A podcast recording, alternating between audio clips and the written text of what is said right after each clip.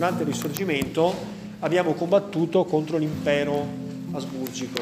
Che tempi stava trascorrendo l'impero asburgico? Dei tempi positivi se pensate a qual era la situazione all'inizio dell'Ottocento, quando il cancelliere von Metternich con il congresso di Vienna dava le carte dell'assetto della nuova Europa dopo la tempesta napoleonica. Vienna era stata il baricentro sul continente della resistenza nei confronti di Napoleone. Fuori dal continente europeo sicuramente un altro Stato era stato fondamentale per contrastare Napoleone ed era stata la Gran Bretagna. Ma la Gran Bretagna è disinteressata rispetto alle cose del continente. L'atteggiamento dell'Inghilterra è questo, Lasciamo che il continente si autogoverni, amministri, disinteressiamoci di questioni territoriali, purché in Europa non si profili qualche concorrente del Regno Unito. Questa è l'idea dell'Inghilterra. Le questioni di spartizione territoriale in Europa non interessano l'Inghilterra, purché non emerga una potenza che possa fare ombra all'Inghilterra stessa, che vive nell'Ottocento la sua stagione più splendida, l'età vittoriana quindi l'Austria della prima metà dell'Ottocento è una grande potenza, forse la potenza più importante di quelle potenze tradizionali che hanno avuto la vittoria su Napoleone Bonaparte. Facciamo la fotografia dell'Austria nel 1870. Nel 1870 l'Austria è un paese ferito, indebolito, perché in quei 70 anni non è stata in grado di tenere il passo nella corsa competitiva verso l'industrializzazione, la Prussia l'ha enormemente superata ed è diventata lo Stato egemone che ha sostituito la Francia nel controllo dell'Europa. L'Austria che cosa è diventata? È diventata un paese indebolito e ferito perché ha alle sue spalle due paesi forti che si sono costituiti strappandole territori, l'Italia e la Germania. Secondo, perché ha una questione di nazionalità eterogenee che cominciano a ribollire dentro la compagine di uno Stato il quale fino a quel momento non aveva mai considerato la questione della nazionalità come un problema. Da quando il mondo era mondo, gli imperi erano imperi che ospitavano al loro interno, tra le loro braccia, diverse etnie, che avevano culture, lingue, tradizioni, costumi diversi. Questo non era stato mai un problema per la convivenza. Anche l'impero romano era stato un impero etnico, dico, vogliamo scherzare? Non è stato un impero etnico, è stato un impero che ha governato tanti popoli, soggetti alla legge romana, ubbidienti a Roma, tassati secondo le decisioni dell'imperatore, ma ciascuno di quali manteneva la sua autonomia. Questa è dunque la situazione. È un'Austria che guarda con interesse ai Balcani perché? Perché è il bacino di espansione naturale per un paese che abbia alle sue spalle degli stati che si sono compiuti. E abbiamo visto anche la scelta. La scelta è quella di concedere un po' di libertà all'etnia, per esempio ungherese, che è quella numericamente più consistente, più battagliera, più sul punto di potersi staccare rispetto all'impero, meglio concedere un po' di libertà e tenerla dentro piuttosto che provocarne la reazione come è già capitato con gli italiani che hanno costruito uno Stato. Gli slavi sono un pericolo per l'Austria, non sono un pericolo più di tanto perché gli slavi sono parzialmente diversi tra loro, parlano comunque delle varianti linguistiche slave differenti, comunque c'è una diversità anche religiosa tra gli slavi, pensate che gli slavi sono cattolici, gli sloveni, i croati, ma ce ne sono anche di ortodossi, per esempio i serbi, ci sono i bosniaci che sono musulmani, quindi c'è una varietà linguistica, culturale, storica, religiosa che rende l'etnia slava meno pericolosa, anche perché non c'è uno Stato slavo di riferimento al quale essi possono rivendicare di volersi annettere. Per gli italiani invece sì. Fino a qui stiamo riassumendo il senso delle puntate precedenti. Dunque addirittura quando l'Austria comincia a espandersi nei Balcani, tra poco vedremo che c'è l'interesse dell'Austria ad espandersi e questo interesse si manifesta nel momento in cui si scatena una guerra tra l'impero ottomano che va perdendo pezzi del suo impero e grandi potenze locali come per esempio la Russia. Nel 1878, vi ricordate, ne abbiamo parlato, con il congresso di Berlino la Germania decide il nuovo assetto dei Balcani che nel frattempo si sono liberati dalla dominazione ottomana e bisogna decidere sotto quale sfera di influenza ricadono. Siamo arrivati appunto al congresso di Berlino nel 1878. In questo congresso, forse qui si vede meglio, si decide la nascita di nuovi stati indipendenti che sono pezzi di impero ottomano che hanno preso la strada della libertà. Quali sono questi pezzi? La Grecia, addirittura i moti negli anni 20, ma nel 1878 abbiamo la Bulgaria, la Romania, la Serbia, il piccolo Montenegro e poi abbiamo la Bosnia e l'Erzegovina. In una logica di spartizione pacifica delle spoglie dell'ex impero ottomano, Bismarck, che è ancora il timoniere della nuova Germania, la quale vuole isolare la Francia e mettersi al centro delle relazioni diplomatiche di tutta l'Europa. Tutti devono guardare al cancelliere come il punto di riferimento dell'equilibrio dell'Europa. Ebbene, viene decisa questa spartizione. La Bosnia e l'Erzegovina, formalmente libere, sono però sotto tutela dell'impero austro-ungarico. Poi invece abbiamo la Romania e la Bulgaria che sono sotto tutela dell'impero russo. La Serbia è di tutti questi stati quello più indipendente e intraprendente, anche quello più estremistico e militarizzato. È il Piemonte o la Prussia dell'area slava, rispettivamente nel paragone con l'Italia e con la Germania. Nell'impero ottomano c'erano comunque delle popolazioni di lingua slava, come in tutti gli imperi che si rispettino, c'è una pluralità di lingue e di costumi e anche molteplici religioni. Infatti la Bosnia e Herzegovina, che è diventata protettorato austro-ungarico, ci sono dei musulmani che sono dei convertiti storici al mondo musulmano, ma ci sono anche dei cattolici e anche degli ortodossi, perché l'impero turco non ha imposto a tutti la conversione forzata, ha consentito ad alcuni di mantenere le proprie tradizioni, la propria lingua, eccetera. Ci sono dunque diverse etnie. Questa è la nuova sistemazione. L'impero ottomano è stato sconfitto e si ritira e lascia scoperti questi territori. Che ne è di questi territori?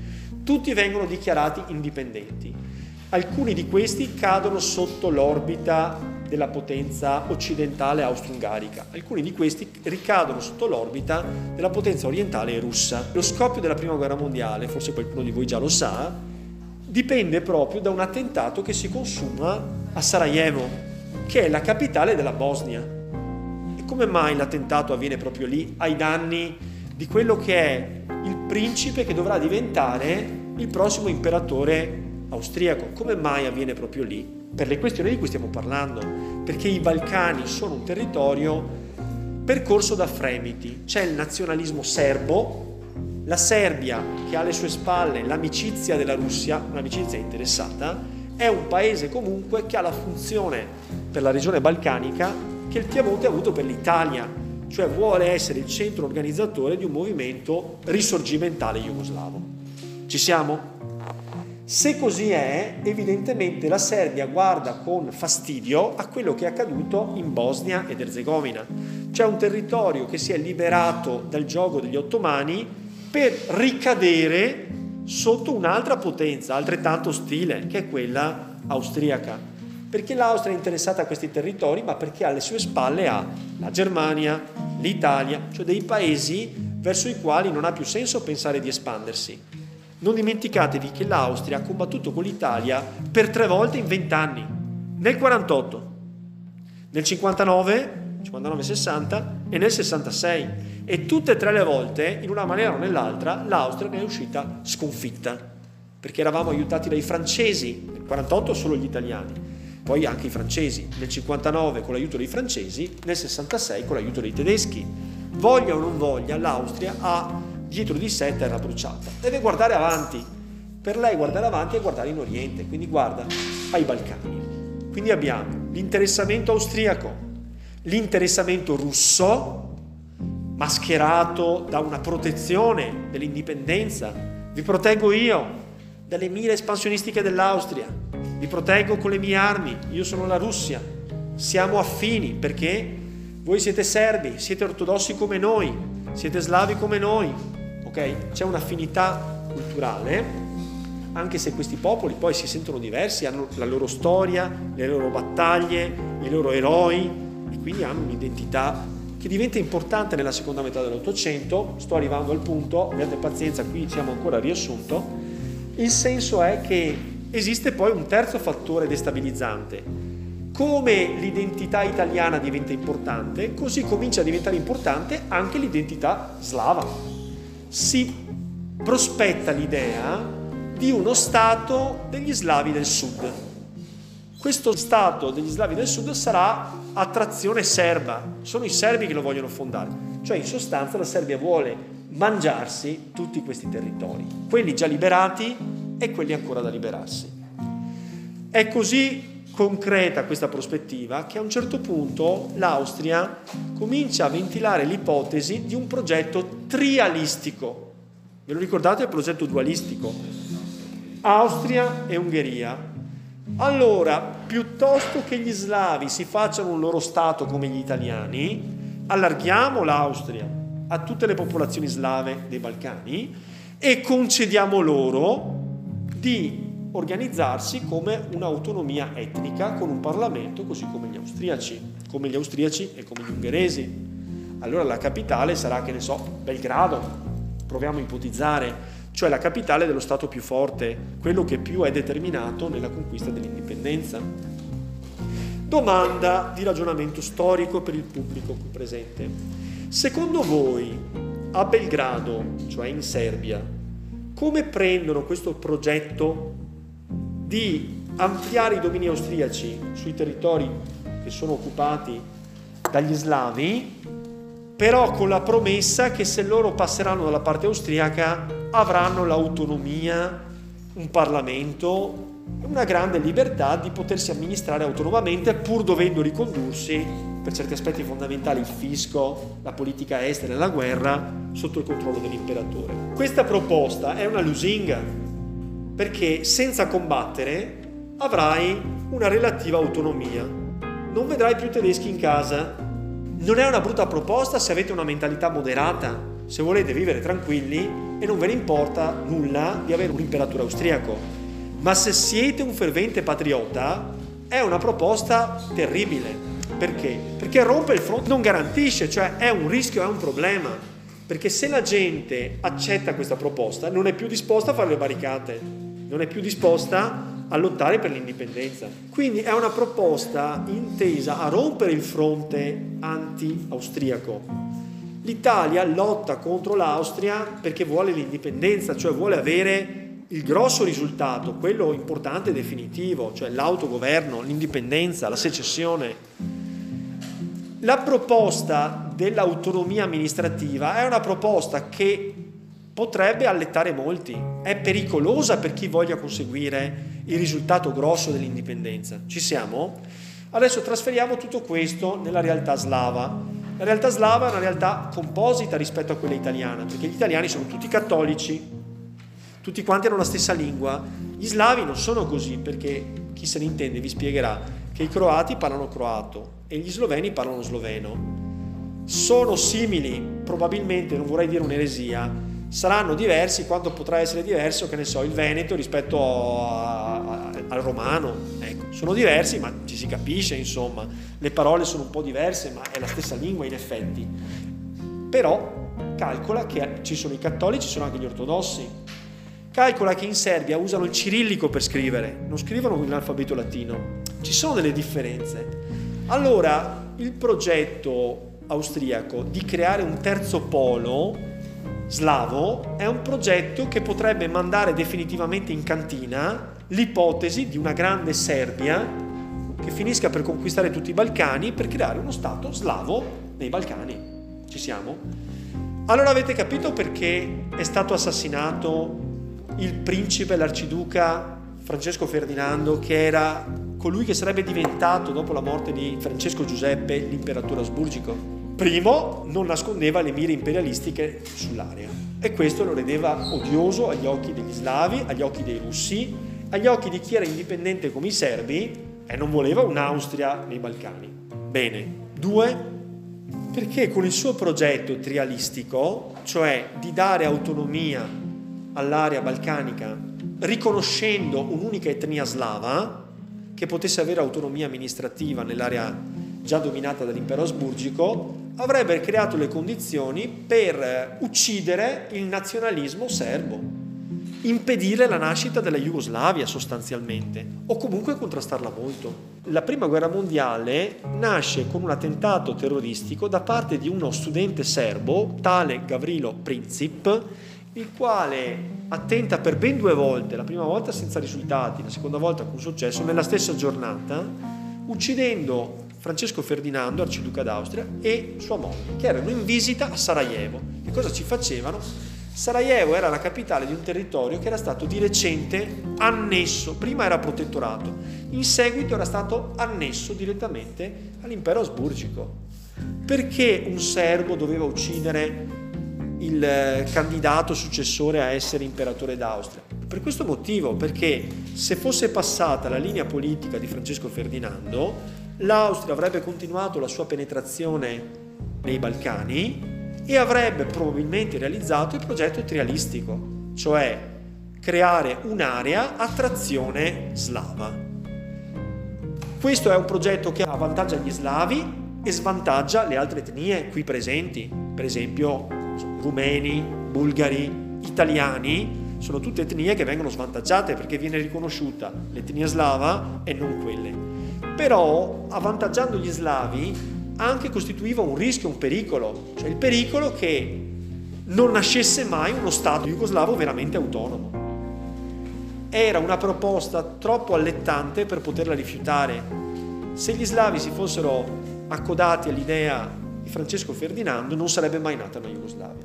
Quindi meglio eliminare fisicamente Francesco Ferdinando, questa sua idea, in maniera tale da mantenere in piedi la prospettiva della nascita di un vero Stato autonomo e indipendente slavo, di lingua, di cultura, di etnia slava, nella regione dei Balcani. Che cosa è che non aveva previsto l'Austria o che pensava non sarebbe capitato? Chi è che protegge per amicizia, per simpatia, per consanguineità la Serbia? La Russia. Lo fa in maniera del tutto disinteressata? Non del tutto disinteressata, c'è comunque l'interessamento della Russia a entrare nei Balcani. Ma se l'Austria pensa di potersi cibare, saziare dei Balcani senza fare i conti con la Russia, il problema non è sconfiggere la Serbia per l'Austria, è sconfiggere la Russia, la quale non arretra, non arretra. Quindi è il gioco delle alleanze, è il gioco delle protezioni in questa spartizione dei Balcani che determina quel grande scivolone verso la grande guerra. La grande guerra è una questione teoricamente regionale, locale, che riguarda la possibilità per l'Austria di ampliarsi ai danni della Serbia che conta poco, ma conta tanto perché è dietro la Russia vi ho già descritto le fasi che portano alla prima guerra mondiale. Sono questioni locali di attrito tra due grandi potenze antiche e tradizionali, la Russia e l'Austria-Ungheria, entrambe due potenze poco industrializzate, poco industrializzate, molto tradizionali e anche molto immobili nel tempo. La Russia è un paese ancora, cioè, che ha da poco liquidato la servitù della gleba, è un paese organizzato in senso ancora feudale, molto contadino. Anche l'Austria ha delle zone industrializzate ma piccole e poco significative rispetto ad altre. Intanto anche l'Inghilterra, vi ricordate che nel 78 ha avuto la sua piccola parte, Cipro, sembra non interessare nessuno, ma l'Inghilterra, che ha il primato della potenza coloniale del mondo in quel momento, è interessata ad avere degli avamposti in tutti i posti, in tutti i luoghi che sono significativi per il controllo. C'è una bandierina inglese dappertutto, questo è un po' il senso del possedere l'isola di Cipro. Se ci siamo qui, allora vi posso far vedere quello che succede successivamente. Ecco, qui vedete siamo in una stagione successiva. Come vedete l'area si è ulteriormente complicata. Che cosa è successo all'inizio del Novecento?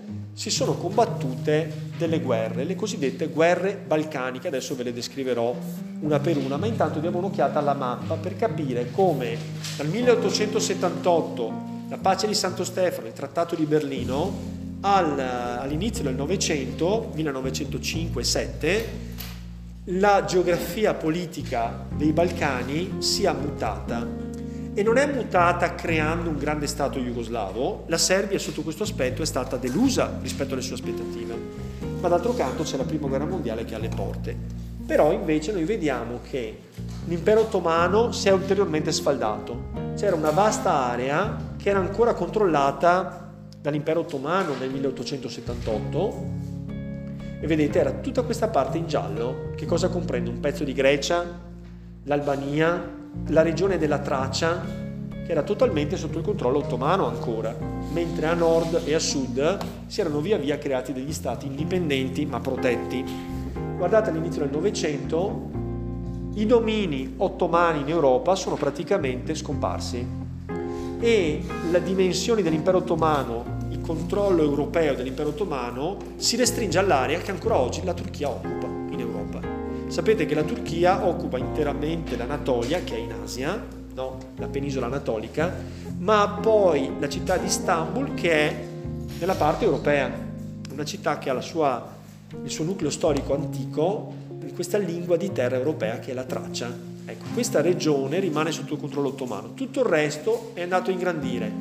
La Bulgaria, la Romania, guardate la Serbia come si è ingrandita, notevolmente, il Montenegro già esisteva, con l'occasione la Bosnia-Herzegovina è stata direttamente annessa. Sono cadute tutte le finzioni. Si era detto che l'Austria proteggeva l'indipendenza della Bosnia, ma a 30 anni di distanza se l'è mangiata, l'ha tirata dentro all'impero. E guardate qual è il nuovo Stato che è nato? L'Albania. È nato un nuovo Stato, l'Albania. Quindi a seguito delle guerre balcaniche la Serbia si è ingrandita, ma non tanto quanto voleva. L'obiettivo della Serbia era unificare il sud dei Balcani. Invece Bosnia ed Erzegovina sono rimaste sotto il controllo austriaco, la Serbia voleva l'accesso al mare e non l'ha avuto perché è nata l'Albania e poi c'è stata una redistribuzione tra Bulgaria, Romania e Grecia. La Grecia, che era più piccola, è andata allargando i propri confini. D'altro canto è la stessa cosa che ha fatto l'Italia, si è prima unificata come Regno d'Italia nel 60, poi si è presa il Veneto e poi si è presa Roma. La stessa cosa fa la Grecia, si è unificata negli anni 20 e poi con queste occasioni di conflitto dei Balcani si mangiano i territori vicini. L'Albania è un elemento ulteriormente che va a complicare il quadro, perché? Gli albanesi non parlano una lingua slava, gli albanesi parlano l'albanese, che è una lingua la cui origine storica non si conosce. Quindi sono un popolo totalmente diverso rispetto a quelli che li circondano. Che religione professano gli albanesi? Sono musulmani e in questo hanno assorbito la religione degli occupanti ottomani per secoli, però sono una popolazione estremamente fiera delle proprie origini, Prima guerra mondiale non inizia niente, nessuno se ne accorge perché è una piccola scaramuccia locale per un territorio che non importa a nessuno. L'altra interessata alla Serbia, anche la Russia, ma non è di interesse né dell'Italia, né della Francia, né della Gran Bretagna, né della Germania, è una questione piccola. Analogamente eh, le crisi marocchine sono delle piccole dispute che riguardano questioni di annessione territoriale e coloniale del Nord Africa. Sappiamo tutti che la Francia ha conquistato la Tunisia, aveva già prima l'Algeria. Allora, se hai la Tunisia e l'Algeria, non vuoi avere anche il Marocco che si trova in continuità territoriale verso ovest? Sì. E allora la Francia cerca di estendere il suo dominio al Marocco e la Germania, che nel frattempo ha cambiato imperatore, siamo con Guglielmo II, e ha liquidato Bismarck, il quale invece aveva tenuto la Germania fuori dalle dispute coloniali, il baricentro dell'equilibrio europeo nella tessitura di rapporti diplomatici fa scoppiare la crisi. Scoppiano due, dopodiché diciamo vengono ricomposti. Ne parleremo a tempo debito. C'è stata un'interferenza in debita quindi tra 1903 e 5, cioè le date delle crisi marocchine e il 1912-13 che sono le vere date della crisi balcanica. Notate che il 1912-13, le date delle due guerre balcaniche, sono precedute dal 1911-12. Che cosa accade in questi due anni? L'Italia attacca l'impero ottomano e strappa adesso la Libia e le isole del Dodecaneso, tra cui la più importante è l'isola di Rodi. Ancora oggi, se andate a Rodi, sentirete che le persone conoscono l'italiano, sanno parlare l'italiano, e c'è una storia che è stata una storia importante dal 1912 fino al 1900 diciamo 45 per comodità, già prima la seconda guerra mondiale, quindi 40 anni scarsi di dominazione italiana. Qual è l'elemento unificante? L'elemento unificante è l'impero ottomano che perde parti del suo territorio. Ha perso nel 1878 nello scontro con la Russia, poi amministrata da Bismarck, compensando Gran Bretagna, Austria e Russia. Nel 1911-12 ci prova l'Italia e perfino l'Italia ce la fa. Questo vi dà l'idea di quanto fosse messo male l'impero ottomano, se anche l'Italia riesce a ottenere la Libia, l'Ipolitalia cirenaica. Guardate che la Libia non esiste come Stato, è un'invenzione italiana. Esistevano le regioni della Tripolitania e della Cirenaica. E poi anche le isole del Dodecanesio, di cui Rodi è la più importante, la Libia l'abbiamo guadagnata nel 1911-12 in una guerra contro l'impero ottomano durante la stagione di governo di Giovanni Giolì. È stata una guerra che abbiamo rischiato di perdere, nel senso che abbiamo attaccato in Libia e qui abbiamo trovato pane per i nostri denti. Dopodiché la guerra è stata portata direttamente in Turchia, nell'impero ottomano, e no, siamo riusciti a vincere, abbiamo ottenuto poi la resa con la cessione della Libia. Sembra tanta roba, calcolate che è tutto deserto. È tutto deserto. L'unica parte, diciamo, colonizzata in cui ci sono stati insediamenti umani è la parte costiera a eh, est, a ovest e a est. A parte questa, tutto il resto è puro deserto, quindi non vi traga in inganno la grandezza. Poi invece questa parte sì sappiamo che già nel corso dell'Ottocento avevamo cercato di conquistarla, siamo stati sconfitti e abbiamo mantenuto dei piccoli territori nella regione dell'Eritrea. Questa parte viene conquistata sotto il fascismo nell'età di Mussolini nel 1935-36 e questa è la costituzione del grande impero. Però diciamo che insieme con la Libia in omaggio ci hanno dato anche l'isola di Rodi, che come si vede geograficamente si trova di fronte alla Turchia e nelle vicinanze con l'isola di Cipro dell'isola di Cipro sotto il controllo britannico. Questo sarà molto importante nel corso della seconda guerra mondiale, perché all'Italia verrà assegnato il compito di pattugliare il Mediterraneo, soprattutto centrale e orientale, perché noi abbiamo questa continuità qui. Però gli inglesi controllano Suez, controllano Cipro e controllano Malta, che si trova qui nelle vicinanze. A questi avamposti sarà una gran lotta tra italiani e inglesi per stabilire la supremazia su questa parte del Mediterraneo. L'abbiamo persa non c'è, non c'è molto brivido perché abbiamo perso quasi subito anche questa parte. Quindi vedete che Rodi evidentemente è nelle immediate vicinanze della Turchia e con Rodi sono venute alcune isole che si trovano più nelle vicinanze della costa. Oggi sono delle mete turistiche molto gradevoli, molto belle, compresa anche Rodi. Questa mappa poi si vede il confine diverso dell'Italia. Allora, riassumendo, 1912 e 13, dopo che l'Italia ha già strappato via un altro morso al gran corpo malato dell'impero ottomano, da Libia e Rodi, due guerre balcaniche con cui gli stati che già sono indipendenti, la Grecia a sud, la Serbia e la Bulgaria a nord dell'impero ottomano, danno battaglia all'impero ottomano cercando di espellere il dominio ottomano dal suolo europeo. La regione è molto interessante dal punto di vista economico, è la Macedonia e verrà spartita in maniera non equa tra le diverse potenze, per cui abbiamo la Serbia che si espande, la Grecia che si espande, la Bulgaria in realtà era più grande, proviamo a confrontare le mappe e vedrete che qui abbiamo la Bulgaria, vedete, nel 1878 comunque sia la Bulgaria perde territorio a tutto vantaggio della Serbia e della Grecia. Altre trasformazioni c'è la nascita dell'Albania. 1913.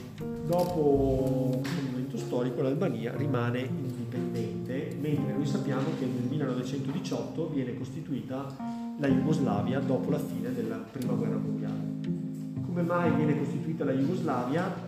Spiegheremo a tempo debito, ma tutto era scoppiato per una questione balcanica relativa agli slavi. Il creare lo Stato jugoslavo sembrava una buona idea per eh, consolidare l'area in maniera da eliminare frizioni tra le diverse potenze interessate, che fossero l'Austria, che fosse la Russia, che fosse l'Italia. La Jugoslavia infatti rende scontenti tutti, tanto gli italiani quanto gli austriaci, tanto i russi. L'Albania non verrà mai riassorbita dalla Jugoslavia per un motivo semplice, non sono slavi, sono slavi, sono cosa. Vedete che nel 1882 l'Inghilterra ha occupato l'Egitto, nel 1907 viene siglata la triplice intesa e si vengono configurando le alleanze che si contenderanno nel corso della Prima Guerra Mondiale in campo di battaglia. Da una parte abbiamo la triplice alleanza, non confondetevi alleanza con intesa, triplice alleanza Austria, Germania, Italia. Alleanza quanto mai innaturale, soprattutto la parte che riguarda l'alleanza indiretta tra Italia e Austria. Bismarck aveva tessuto questa alleanza per tenere fuori la Francia. La Francia invece stringe alleanza con la triplice intesa con la Gran Bretagna. Anche questa è un'alleanza strana. Pensate che Francia e Gran Bretagna sono nemiche dal punto di vista coloniale. L'Africa viene spartita tra Francia e Gran Bretagna, essenzialmente. Ciò nonostante fanno fronte comune come cercando di spartirsi la torta coloniale tra due potenze, escludendo tutte le altre. Ancora più strana è l'adesione della Russia, perché mentre Gran Bretagna e Francia, bene o male, sono regimi liberali, la Russia invece è uno Stato assolutistico, un'autocrazia. Non c'entra molto, insomma. Inghilterra e Francia sono industrializzate, la Russia non è industrializzata. Sembra entrarci poco. Come mai entra la Russia in questa alleanza? La Russia in questa fase storica si contrappone all'Austria. Contrapponendosi all'Austria si allea con i nemici dell'Austria o comunque non sta dentro l'alleanza con l'Austria, è ovvio. No? Poi ulteriore elemento di complicazione è il fatto che noi entriamo nella Grande Guerra teoricamente dentro la triplice alleanza a fianco di Austria e Germania e poi però scendiamo in guerra a fianco di Francia, Inghilterra e Russia, cioè cambiamo campo di gioco. E questo è il discorso che si faceva degli italiani che non mantengono i patti, che non mantengono le alleanze. Notate anche la singolarità di questo schema delle alleanze, cioè la questione della Serbia che contrappone l'Austria alla Russia si tira dietro tutta l'Europa, perché accanto all'Austria dovrebbero scendere in guerra la Germania e l'Italia, accanto alla Russia, provocata per l'aggressione della Serbia, scenderanno sul campo di battaglia la Francia e l'Inghilterra. Quindi tutta l'Europa viene coinvolta in una guerra che parte da una questione minore, come appunto la questione dei Balcani e soprattutto la questione della Serbia. Ecco, l'ultimissima invece è la rivoluzione dei giovani turchi. Che cos'è? È una rivoluzione politica che nasce dentro il corpo malato dell'impero ottomano, il quale abbiamo visto sta vivendo una crisi difficilissima, anzi le fasi finali di una crisi difficilissima, e la crisi è talmente evidente che l'impero ottomano sta perdendo territori uno dopo l'altro, con relativo sforzo da parte di altre potenze che combattono delle brevi guerre per strappare territori, vengono via via annessi questo quel paese. In un moto disperato di autoriforma viene abbattuto il sultanato da parte di giovani intellettuali turchi i quali sono convinti che il futuro del loro impero consiste nel seguire la via occidentale. Qual è la via occidentale? Le rivoluzioni liberali, una Costituzione, un governo votato, rappresentativo del popolo. Ricordatevi che l'impero ottomano è un impero in cui c'è un sultano, fino alla rivoluzione dei giovani turchi, il quale comanda tanto nella sfera amministrativa, politica e temporale quanto nella sfera religiosa. È un impero vecchio stile, insomma. Siccome tutta l'Europa è andata nella direzione di costituzioni, di suffragio, di parlamenti, di governi rappresentativi del popolo, pare ai giovani turchi che la soluzione debba essere questa. Notate che siamo in una fase di giovani, ci sono i giovani cechi, i giovani turchi, questa che voleva essere un'autoriforma del sistema destinata a rivitalizzarlo, crea un momento di confusione tale per cui si scatenano quelle guerre balcaniche che provocheranno un ulteriore tracollo dell'impero ottomano, che è un momento di confusione e di debolezza.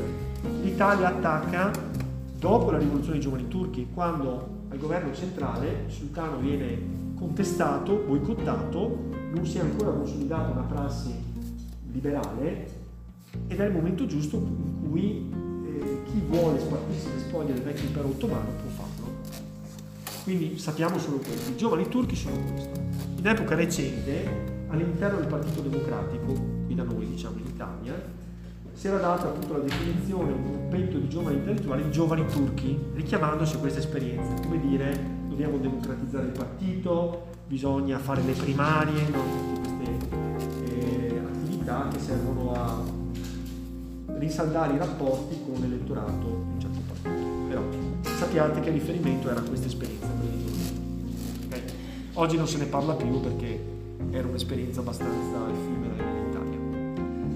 L'effetto concreto dei giovani turchi è stato quello di indebolire ulteriormente il già precario equilibrio su cui si fondava la sua società. E d'altro canto, per fare un salto in avanti, nel 1918 la Turchia, avendo combattuto dalla parte austriaca e tedesca, è sconfitta e l'impero turco verrà smantellato. All'impero turco si sostituirà lo Stato della Turchia moderna, quello che ancora oggi conosciamo. E tutti i territori già dominati dall'impero turco verranno spartiti tra le potenze vincenti.